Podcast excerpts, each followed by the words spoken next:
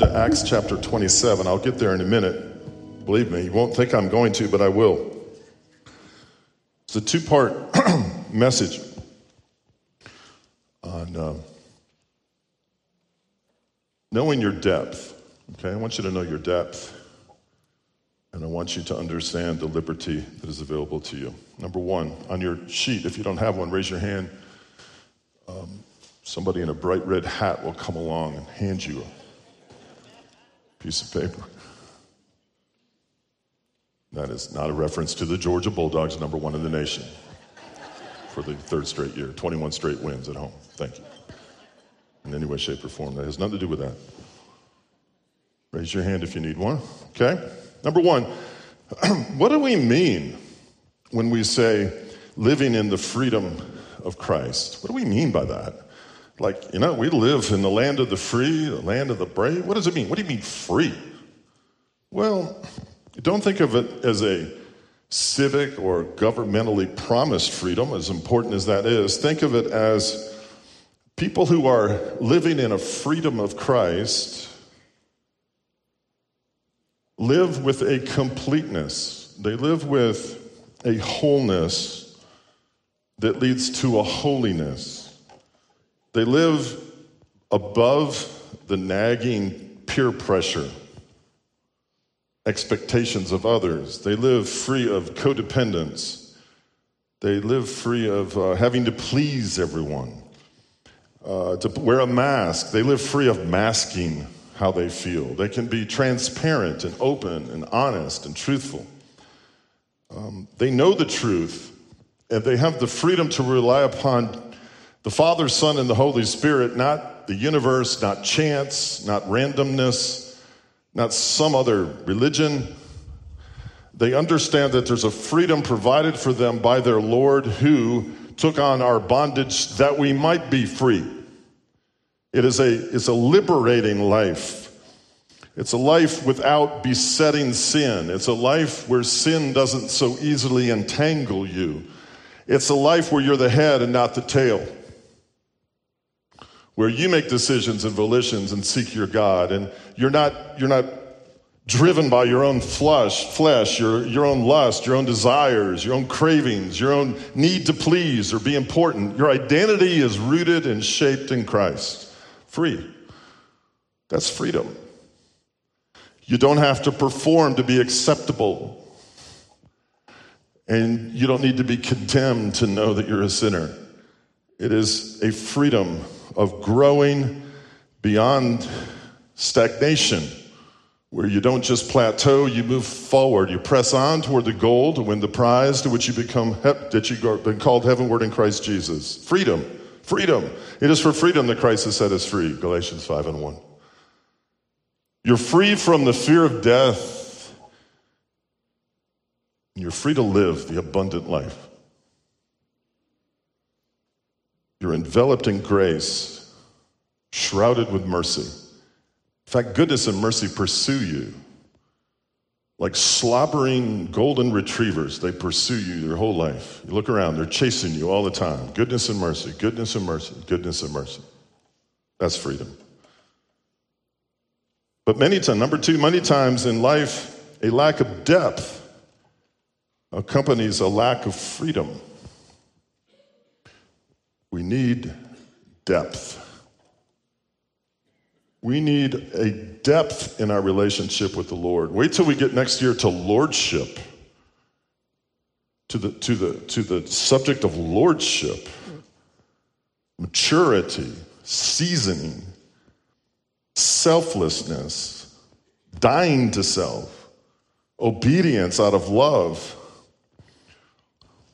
But right now, we're talking about a need for depth. And if you lack depth, in your relationship with God, then you more than likely, if not now, you soon will lack depth, which will lead to a lack of freedom. Paul puts it this way to the, in a, cir- a circular letter to the churches in Asia. We call it Galatians. Galatians 5 19 and 21. Now, the works of the flesh are evident, which are adultery, fornication, uncleanness, lewdness, idolatry, sorcery, hatred, contentiousness, jealousies, outbursts of wrath, selfish ambitions, dissensions, heresies, envy, murders, drunkenness, revelries, and the like, which I tell you beforehand, just as I told you in the time past, that those who practice such things will not inherit the kingdom of God. These, these heart cries for meaning, attention, purpose, validation, affirmation, cries, behavioral cries for love and acceptance willing to settle for so much less than what Christ has provided for us. These, these ways of living that look pleasurable but lead to deep pain, deep bondage, deep remorse, lack of respect. The way many of us used to be, but depth of an understanding, depth of experience, depth of wisdom, depth of relational friendship with Christ has led us out of the, that bondage, and we no longer hurt ourselves. I'll tell you some of some of the greatest. It, the devil gets a lot of credit. I don't like giving him credit.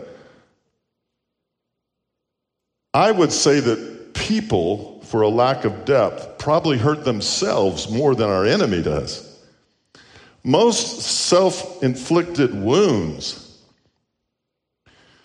are far deeper and far painful. Bad decisions, even, even self mutilation. We get to that point in society today where we just don't have depth. We hurt others, we hurt ourselves. Vanity is important to us. Flattery is important to uh, people with no depth. Com- we complain, we whine, we blame people. All the time blaming other people. That's a, that's a sign of superficiality, a sign of a lack of depth. No depth. Everyone else is always wrong. Everyone else is always out to get us. That's a lack of depth. No way around it. Ingratitude, dishonesty, a misunderstanding of masculinity and femininity. Masculinity is defined differently in the world than it is the church. In the heart and the mind of Christ, a true man is a servant. He loves his wife like Christ loved the church and gives himself up for her. We get into all these different gyrations of understanding do we conform to the world do we not do we go too far do we not go far enough and in the end of the end of the day we need depth depth Number three. What do we mean when we say we're living in the depth of Christ? Well, I want to put it this way. It's a, if you understand who Christ is and his splendor and his, the wonderment of who he is, the mystery of having a relationship with him, the astounding scope of his love. I mean, how many superlatives you want to place on him, go ahead and do it. How could we look at the Bible and understand who he is, understand what he's done in us, through us, around us, and how he's protected us and blessed us? How could we see all of that and then, and then not be all in? How, how could we muster the personal audacity to say, I'll throw this Lord a bone? to please him temporarily. I'll, I'll drop by church every now and again, creating some sort of superficial appearance of depth, but there's nothing there. You see, he tells us to be all in. We have to respond, and we have the choice and the freedom to do so. See, it's not freedom unless you have the freedom to reject it. The United States flag is not a symbol of freedom if you don't have the freedom to burn it. That's freedom. Right? So you can reject, I can reject this statement that I want you, number one, the number one thing I want you to do is love me with all your heart, all your soul, all your mind, and all your strength. It's an all in proposition. It's nothing less than that You can't rationalize anything less than that. You can't biblically find anything in the scripture that condones a less than all in relationship. It doesn't exist. So if you're not at an all in place, your freedom is limited. You're living a less than free life by your less than all inness. You see that? There's no middle ground. He says you're either for me or you're against me. You're either all in or you're not. I, this, I'm going to give you an example of something that happened to me one time, and, but it's happened 40 times. Uh, a young man is getting closer and closer to making um, uh, the second most important decision of his life. The first one is to give his life and heart to Christ. The second one is to marry a young woman, or I guess an old woman. That's a big decision. If I've seen this once, I've seen it 50 times. not knowing really where he stands in terms of his spiritual, how he's read spiritually. His possible fiance is looking at him, probably listening to someone whispering in her ear, and she's saying,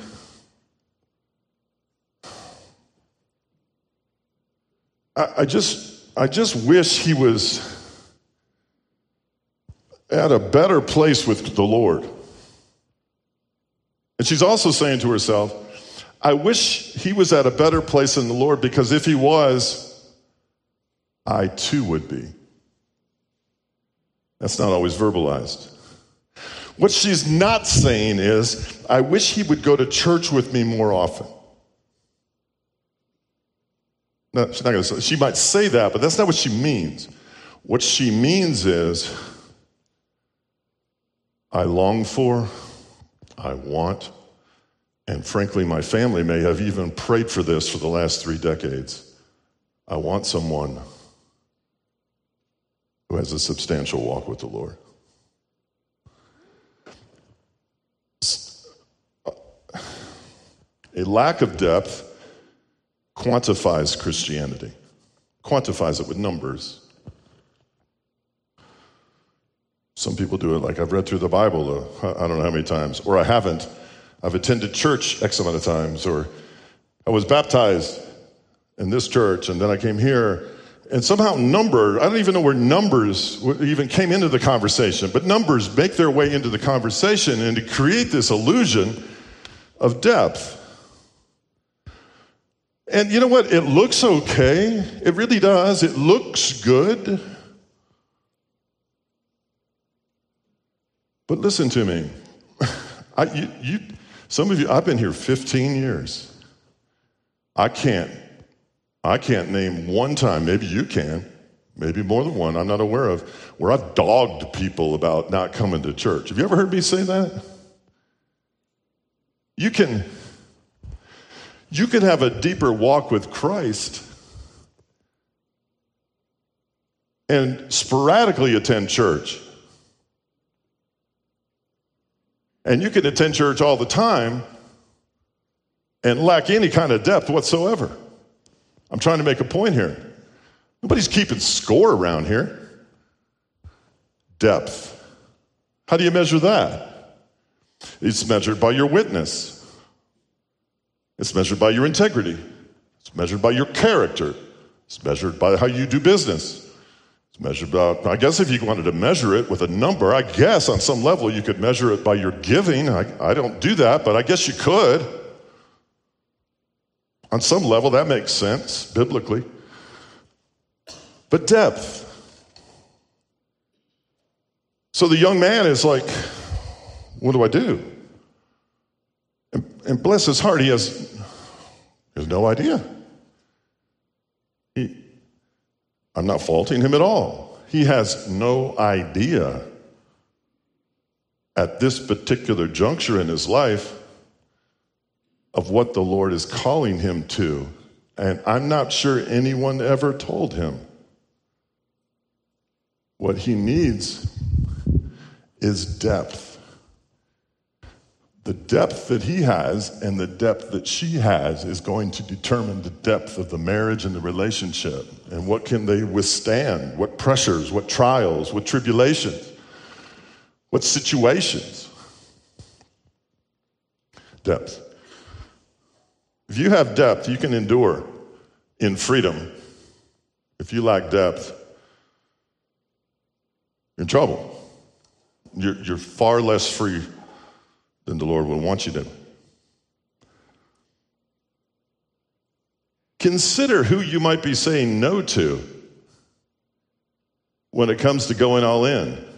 Lord, you know, to be honest with you, thank you. Good that you died, rose again. Appreciate your availability. Not now. No, not yet. Later. Later. I've got you slotted for later. You're on the back burner. I don't need whatever you got for me right now. I'll take some, the good stuff, preferably, but not everything. Not the dying to self and the sacrifice and the, and the confession, the repentance, not the, not the lordship thing. Not now. Think about that. Lack of liberty. I was at Men's Challenge uh, recently. And I was watching these guys. They're, they're there for a year, and all they're trying to do is get sober. And the, and the head of the ministry was in the back, and he kind of halfway wonders what I'm going to say half the time. And you can tell he gets, you know, like, oh my gosh, what's he going to say up there?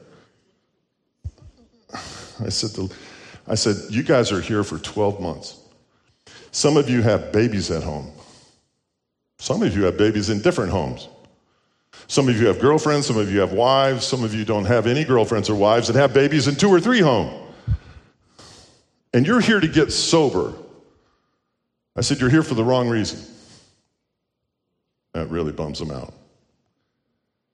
I said, You need to be here to build a relationship with Christ first that leads itself to sobriety second. The last thing you need to do is leave this place after one year worshiping sobriety and not Christ. My favorite life verse, hope it comes up at my funeral. Philippians 3 and 10, I want to know Christ and the power of his resurrection and the fellowship of sharing in his suffering. So somehow to attain to the resurrection from the dead. All I want to do in my life is know Christ. That's it. I want an ever increasing knowledge of Christ, an ever increasing experiential knowledge of Christ, and if you want to add in an ever increasing academic understanding of Christ, fine, but that's way down the list. I just want to know Christ and the power of his resurrection. You have to, you have to, to have the, the freedom that God has for you, you have to be in a place where you want God more than what you want God to do for you. You can't want Him for what He can do for you. You have to want Him for who He is and what He's already done for you. We'll get to the other stuff later. Seek first the kingdom of God and His righteousness.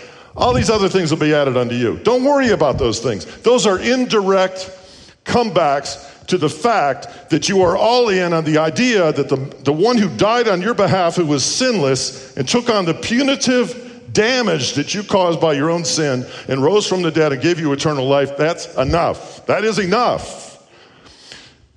If that's not enough, you are conforming to the pattern of this world or this culture you live in. Because this culture says if one is good, two is better. If two is good, three is better. If three is good, ten is better.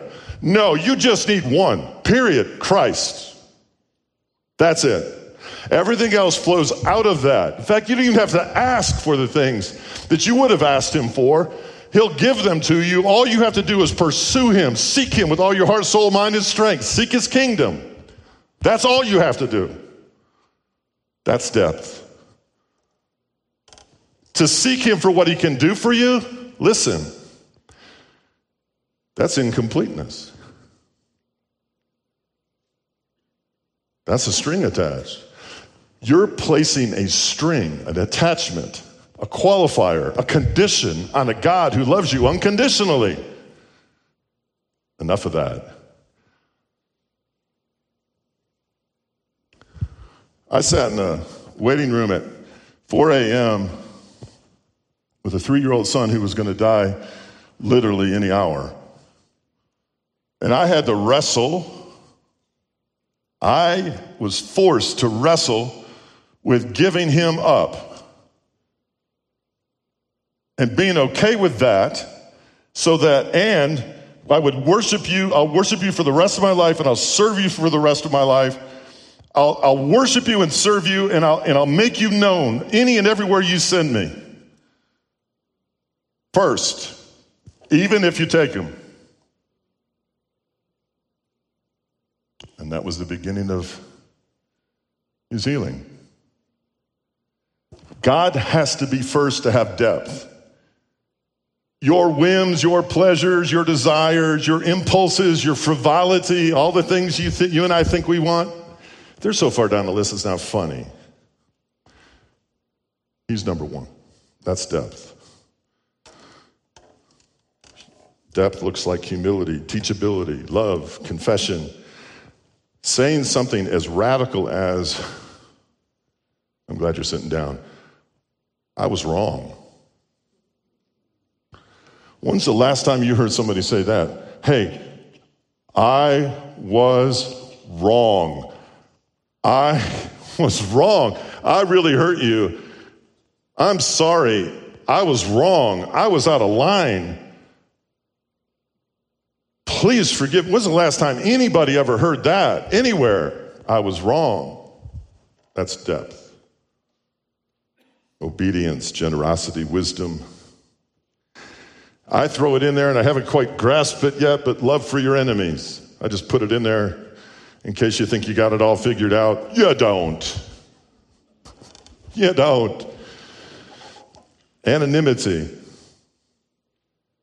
selflessness, insightfulness, discernment, submission to authority, servitude. Listen to your prayer life, it'll, it'll reveal your depth. Is your prayer for a greater love for Him and a greater abandonment to Him? And is your prayer for others? And then is it for you or is it inverted? Gimme, gimme, my name's Jimmy.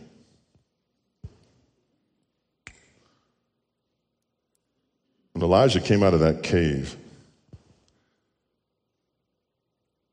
uh, he, he came out of that cave in a just, he was just bombarded. Do you know what swirl is? I call it swirl.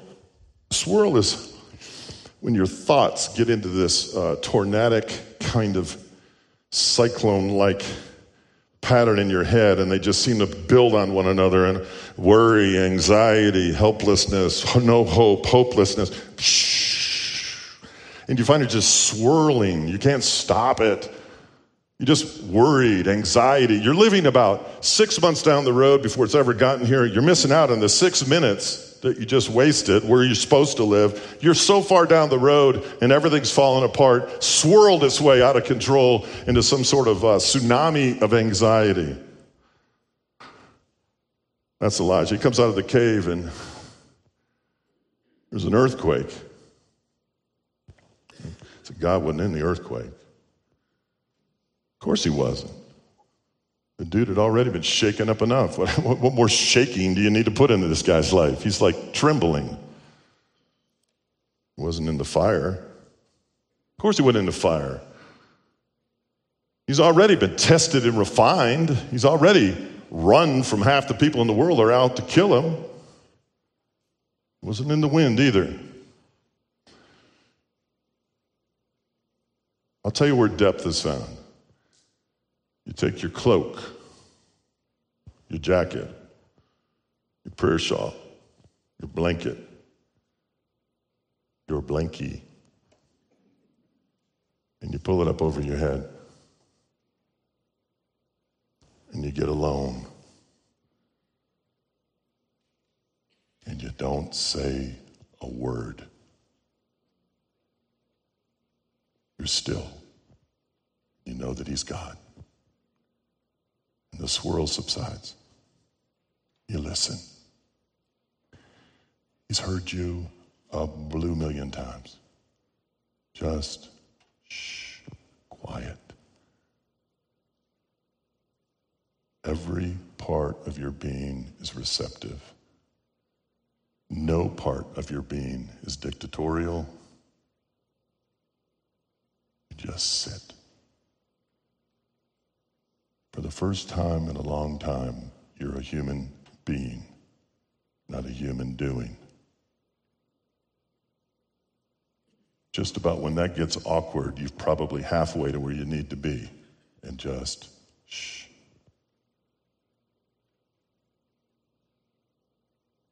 It's still enough and quiet enough to feel his warm, sweet breath on your cheek. That's where you need to be. That's depth. He's Lord. He speaks. You listen. You respond. Shh. That's it.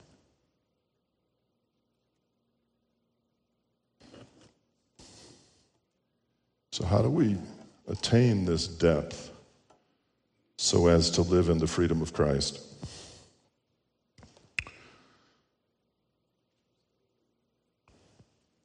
Some of us are going to need counseling. We're going to need a mentor. We're going to need the right spiritual environment, the right spiritual family. We're going to have to allow ourselves to be known by other people. God's vertical relationship, as important as it is, is only enhanced by the horizontal relationships that we have in our life. We exist to be in relationship with one another and a church so as to create the adequate amount of friction, challenge, misunderstanding, unity, togetherness, camaraderie, compassion, whatever's necessary is fueled by those horizontal relationships. And we have to use those relationships and sometimes the friction between us to grow with depth. It doesn't work in a vacuum. I was goofing around the other day talking about the men's retreat. I think I have a slide for this. This slide is um, church puzzled by low attendance at its sit around and talk about your feelings men's conference.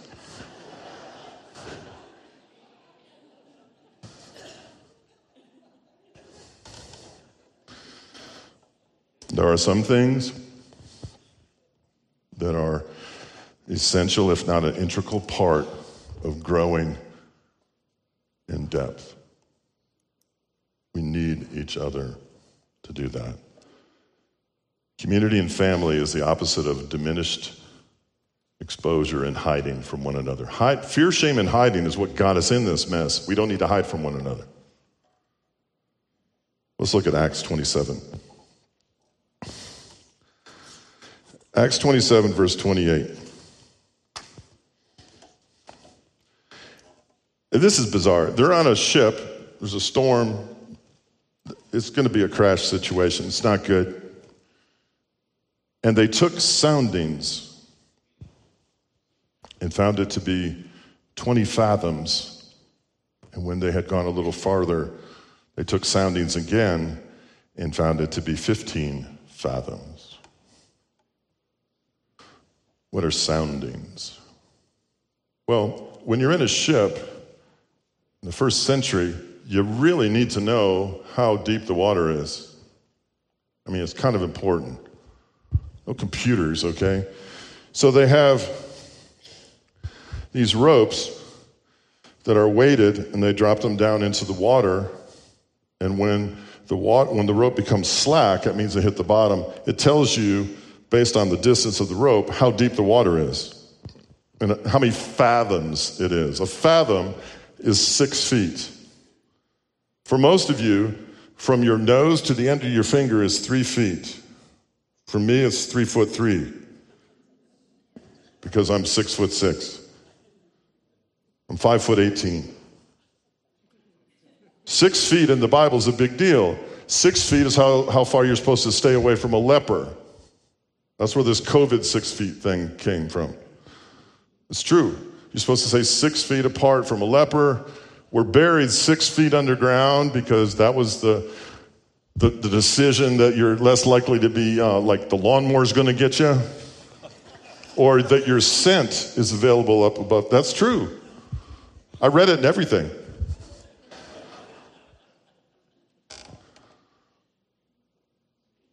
For those of you who have um, been to Israel, there was, um, there was a town, Bet Shean. It's a town where uh, King Saul was hung. His body, dead body, was hung on the wall there. And um, years ago, there was a man cutting his grass in his field, and he hit this uh, rock kind of thing, granite, and he tried to dig it out of his field. Come to find out, it was a 30 foot 30 foot uh, pillar, Roman pillar. And that began the excavation because under his field was the entire town of Bet Shean. He, he uncovered three inches of the highest pillar and didn't realize he owned land on top of the whole entire town of Bet Shean. They dug down about 60 feet. Depth, six feet, is depth enough, they say. So, depth measurements. In our spiritual life, we need to know how deep the water is. We need to know if we have the sufficient depth to handle the trials that come our way. For the ship, it was important. It was important for the following reasons. If they knew that the soundings were saying that they were getting they were getting closer and closer and more and more shallow water. If they had to run the ship aground, they needed to know that because that was their last resort. If they needed to get out of the storm, they needed to know what direction the deeper water was so they could set out in that direction. If you're not growing in depth, you're not growing. You need, I need depth. Depth is a rootedness and an establishedness into good soil to grow in Christ for the inevitable trials that come our way in a fallen, broken, shattered world. We need depth. What is your spiritual depth? Have you already run aground? This ship, when it ran aground, the front was affixed in the sand, the back was battered from every direction by the wind and the waves. If you're battered from every direction on your backside, from the wind and the waves, from life, in all kinds of matters, you may have run aground, friend. We need to get you out in some deep water where you can maneuver, make decisions, you need the church, and the church needs you. You need to be in relationship with people who have done been that direction already. That's how it's supposed to work. Please don't come to me and tell me how many times you've been to church. I'm the most disinterested in that answer as anyone can be. I'm the most interested in are you growing in depth? Are you able to comprehend with all the saints what is the width and length and height and, and depth of the love of Christ? Got some things I want to read you as I close. If you stop and ask yourself why you're not as devoted as the early Christians, your own, your own heart will tell you that it's neither through ignorance nor inability, but purely because you never thoroughly intended it. Oh, it's painful. If you intend, if you purpose, if you resolve to have a very close relationship with Christ, you will accomplish your goal. He will be the number one person helping you do that. Amy Carmichael once penned these thoughts. Sometimes we read the words of those who have been more than conquerors, we feel almost despondent. I feel I shall never be like that. But they won through step by step by little bits of wills, little denials of self, little inward victories by faithfulness in the very things. They became what they are. Not, no one sees these little hidden steps, they only see the accomplishment, but even so, these small steps were taken. There is no sudden triumph, no spiritual maturity. That is the work of the moment. It is overwhelming to think that we need to catapult ourselves into a maturity that leads to depth. It has to be minuscule in its attainment. It has to be a daily, moment by moment, giving over, being open to instruction, humbling thyself, being obedient to the scripture. Let, let someone else who's, who's already accomplished and, and gotten victory in that area to help you, and it's attainable. Let me, put, let me speak your language. None of you is going to shoot par. But you'll get pretty close if you practice your short irons a little bit every day. You know how your distance needs to be and how fast your swing needs to be. I personally stink at golf for this reason. Everybody wants me to play, and I don't want to be good because they would think I'd never do anything at work.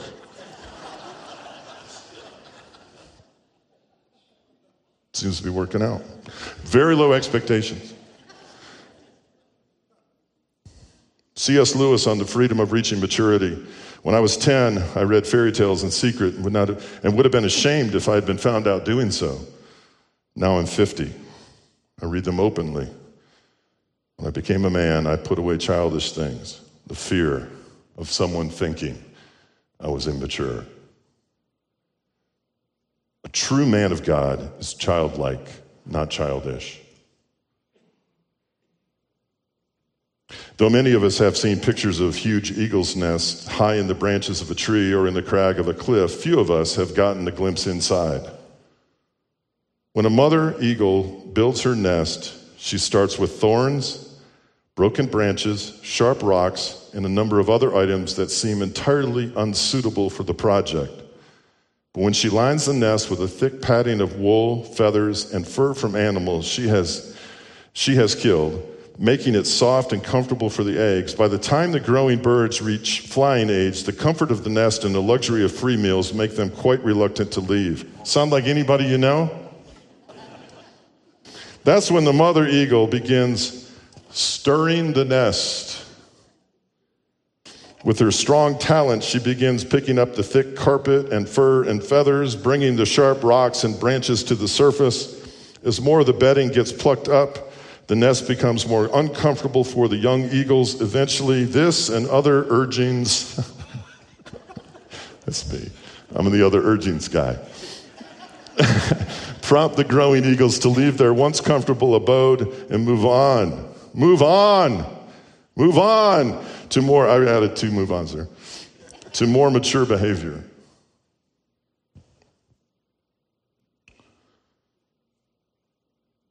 Wow, how true. Death. So, what do we do? Six steps I'm going to give you, and I'm going to expound on them next week. Starts with 1 Thessalonians 5 and 23. May God, God, Himself, the God of peace, sanctify you through and through. May your whole spirit, soul, and body be kept blameless until the coming of our Lord Jesus Christ. Step one sin. You got to realize it's our nature. We're born in it. It has anything to do with it, but we're born in it. And we can't change that. And we live in a fallen world. You don't get any further than that, you're in trouble. If you don't understand sin, you don't have the, any understanding of a need for a Savior or forgiveness or confession or repentance. You don't. You have to start with the fact that, yeah, there is sin and I'm, I'm in it and I do it. Step two, we're going to need some outside help. We've already proven what we can do on our own. We can sin. And we're pretty good at it, some of us. We need some help from beyond us. We don't need to hire us to run the rest of our life. We need to hire Christ to run the rest of our life. We need to relinquish that authority to Him, which is already His. We need outside help overcoming sin, the consequences of sin, and we need a loving Lord. Three, we must be born again. There, that's not negotiable.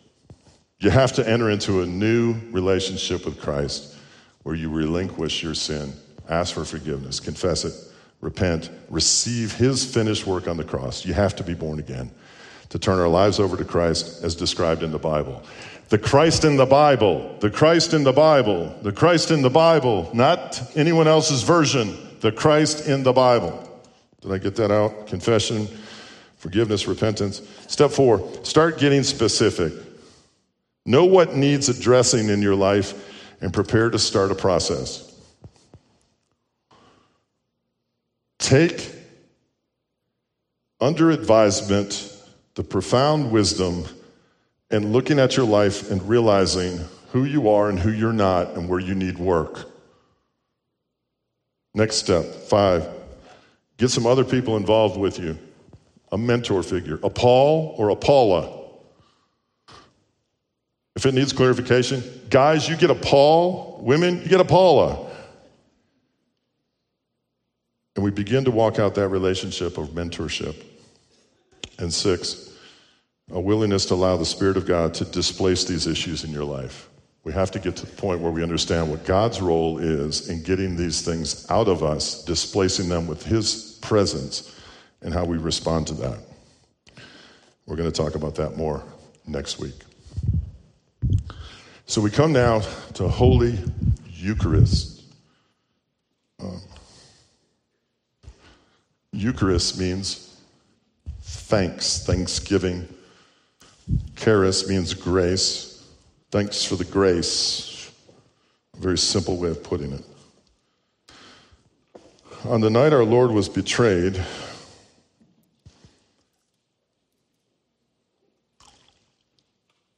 he took the bread and he blessed it, broke it, gave it to him. He said, Take, eat, this is my body broken for you. There were many cups on the table for Passover. These disciples, their whole entire life, had been to this meal time and time and time again. There was all kind of cups, all kinds of wine. There was all kinds of eating going on for Passover. But this was strangely different. It was intentionally unique. When it got to the cup, he said, This is my blood. That meal became sacramental. It became, at the root of the definition of sacramental, mysterious.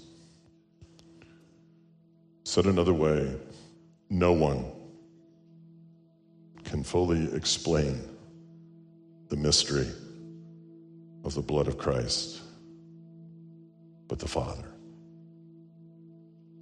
This is the cup of the new covenant, my blood shed for the forgiveness of sins. They had, up until that point, thought often of lambs and blood over their doorpost on this night. That cup of suffering had become a cup of redemption. How odd that must have been.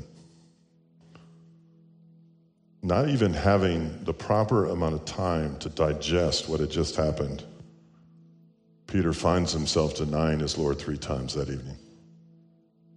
No time for pondering that in her heart as the Virgin Mary had done. When she first heard from Gabriel she would be with child. No, no time to ponder, no nine months of understanding, hardly time to digest the fact that he had just, in keeping with traditions of their faith, taking one of the most sacred high holidays they've ever experienced and inserted his blood into the program, into the liturgy. I get the sense they knew what they didn't know. They had known all along but they hadn't yet embraced it. They expected it,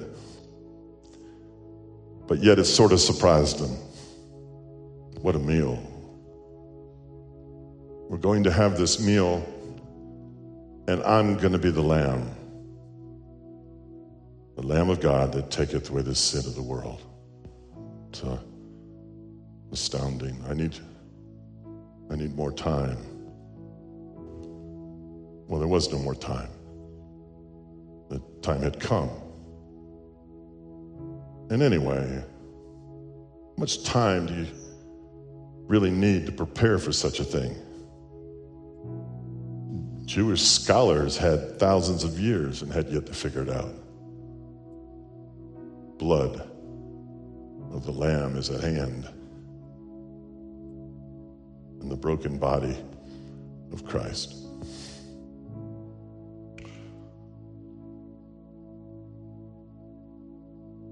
Drink ye all of it, he said.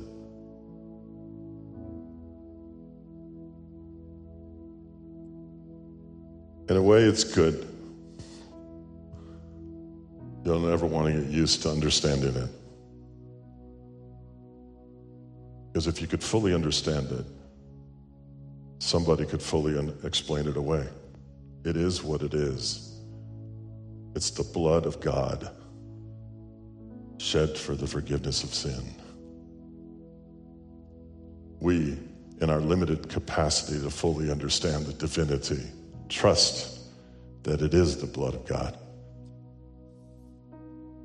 And we, with thanksgiving, partake of the meal. Step number one you were born with a sin nature. You can't change that.